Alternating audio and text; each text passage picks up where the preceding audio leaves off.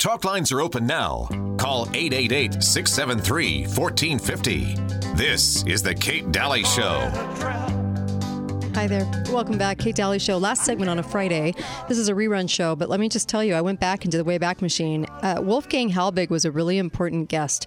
Um, he had worked on the school's safety protocols and uh, knew inside and out the protocols that were supposed to be followed with Sandy Hook. We're going to revisit this because he brought up so many great points, and because we have so many, we're in such a an era of a lifetime of false flags. This is really important stuff to look for in all the events they claim are somehow events that are going on. And so there were way too many questions about Sandy Hook. You could not ignore. And all their homes, by the way, were bought on the same day of all the families. They were bought on uh, the day, I think it was either Christmas Day or the day after, that they were bought two years prior to all the families moving in. None of the families that had a victim in Sandy Hook grew up there. They were all victims that moved in and then moved out after the after they said their child uh, was slain in Sandy Hook. It was really kind of strange. So we bring up all these things with Sandy Hook with Wolfgang Halbig. So let me uh, bring on more of the interview with Wolfgang. This was fascinating. He doesn't really speak out anymore. It's hard to. I think I don't. I don't think he does interviews anymore. Um, I think he's been so threatened to stop talking. Uh, but here's more with Wolfgang Halbig about Sandy Hook. You know, when you get emotionally attached or traumatized to such an event, mm-hmm. especially when you start watching the funerals of children, right? And you watch all the grief and the obituaries. I mean, you are hooked. Yeah, yeah. And how dare do you question a parent losing? I mean, really. Yeah you got to be sick if you question anybody about this incident. That's exactly, I think, how this exercise was developed it had that emotional tie into it. Mm-hmm. And anyone who questions it is considered to be crazy or has a mental health issue. Yeah, absolutely. Absolutely. Yeah. That, that that is the case. And I think the biggest question for people is is how in the world would they keep this quiet? I mean, how would you get all of these people in this town to stay quiet about well, you know, it took me about four months to figure that question out because I was asked that I did a workshop for 200 school board members mm-hmm. from Florida at their retreat. Mm-hmm. How can you keep that so quiet? Right. But you know what I found out by friends? They call this a capstone FEMA Homeland Security exercise. And when you read I mean, I, am gonna I'm gonna send you stuff after the show. Okay. It, it actually now includes a presidential directive. A capstone exercise starts at the desk of the president, goes to the attorney general, to the FBI, and it works its way down to the state governor and their agencies. The entire community, it's a whole community event that has to buy in. It's probably a plan that's been in the work for two years. Mm-hmm. They knew that that school was a filthy, deplorable looking school. It was a toxic waste dump. It was not being used by 600 children. And so I think part of the plan was to use that as an exercise and a drill. Do you think that a lot of the people involved with compartmentalization of information, do you think they thought it was a drill? I think time? some did and some did not because I interviewed a couple ambulance drivers mm-hmm. and they thought it was real, but they were told when they arrived never to use their cell phone. They're never allowed to take pictures. They had to surrender their driver's license and they were told to park in a certain space and not move until they're instructed to do so.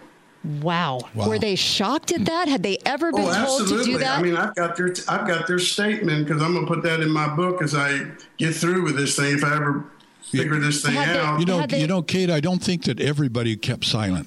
Uh, you've got those two Connecticut. No, no. You got those two Connecticut officers that mm-hmm. talked to Wolfgang here. Right. You got your ambulance drivers. That's you true. got others, but I don't know how much of that can get reported or has been reported. Right. Well, do you remember if you watch real closely on the dash cam of Connecticut State Troopers? Mm-hmm. Do you know when they responded, they couldn't even find the school, Dave?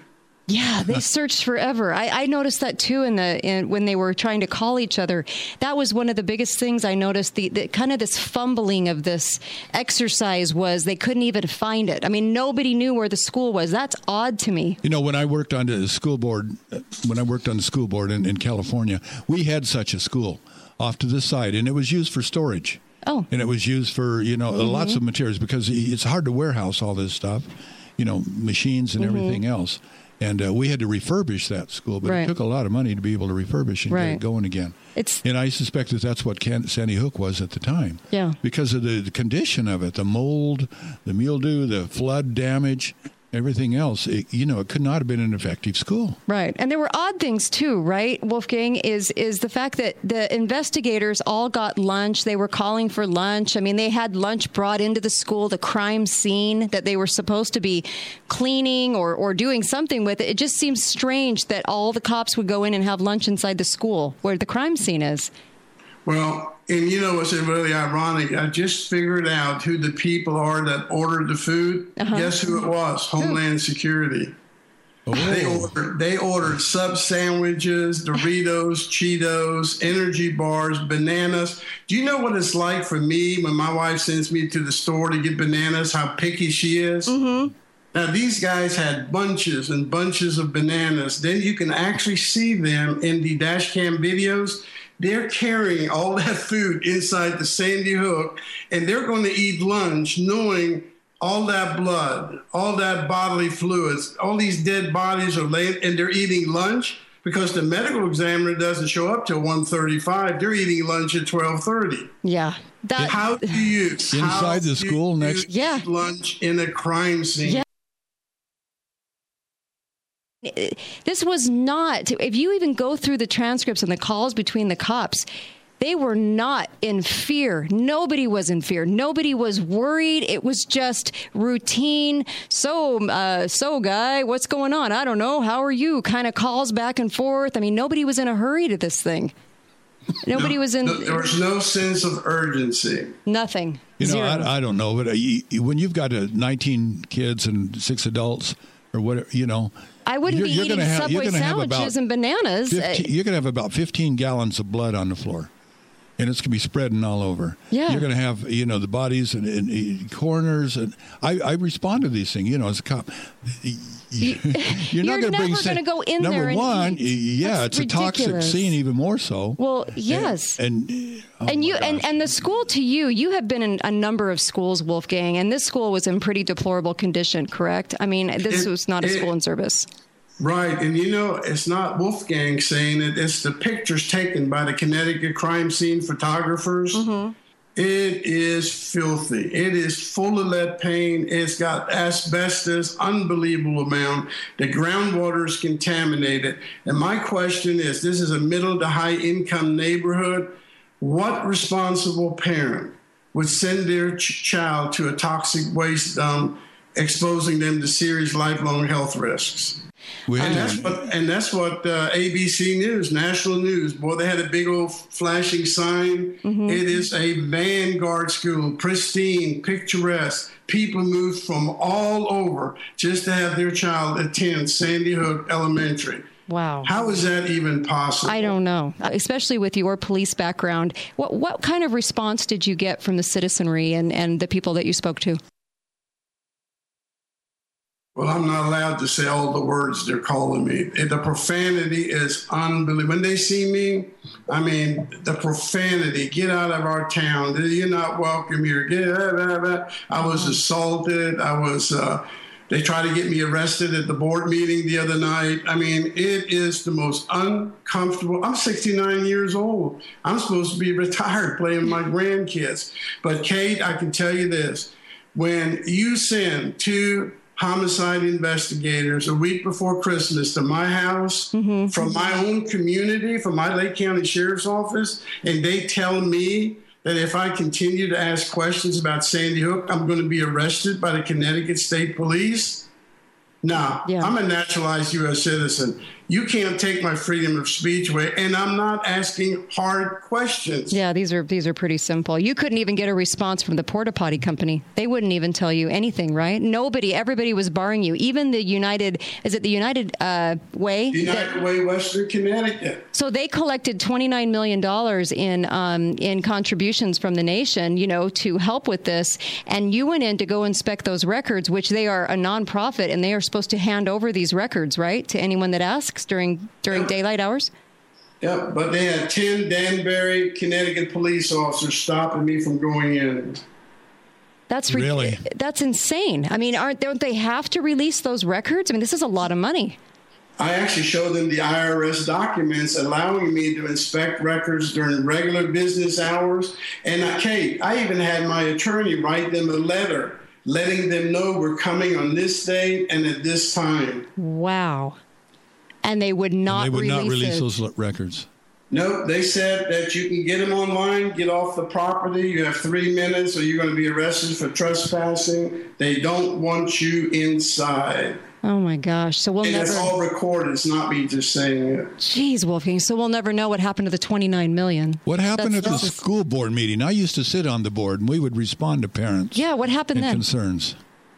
Well, you know, a lot of people have forgotten this. Okay, but I don't know if you guys remember uh, the Super Bowl on February the 3rd, 2013 mm-hmm. in New Orleans. Mm-hmm. Right. Yeah. 26, 26 children from the Sandy Hook Elementary School choir. They traveled from Newtown all the way to New Orleans to sing during the pregame show with Jennifer Hudson. Yeah. Now, that group of children and their chorus teacher got a standing ovation. They're singing before 110 million people worldwide. And you know what the NFL did to them and the parents? They gave them a gag order that they never are to talk to the media or discuss their trip to New Orleans.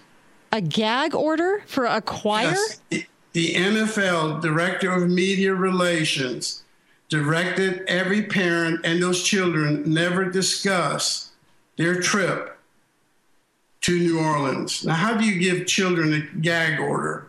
I don't That's know. the greatest experience a mother or a father's child could ever have. Can you imagine you're there with Jennifer Hudson? You're there with all the professional football players. You got Beyonce performing at halftime. You're in the locker rooms. You're treated as, I mean, you're treated so nicely but you're never allowed to talk about what your feelings are about your trip. Oh my gosh. Hmm. Yeah, that is that is crazy. The other the, that is nuts. I did not know that. There's too yeah. much of a wall of silence well, yeah, the absolutely. The one thing that struck me, and I wanted you to comment on this because may, maybe I have my information wrong, but all the families that had children in this, that were involved in this, none of them were homegrown Sandy Hook kids. The and which is really strange because I mean these kids are five and six years old, but they were not there. They, they had all come in one to two years prior, and I had even done some research where all of those homes that they lived in were all bought on the same day.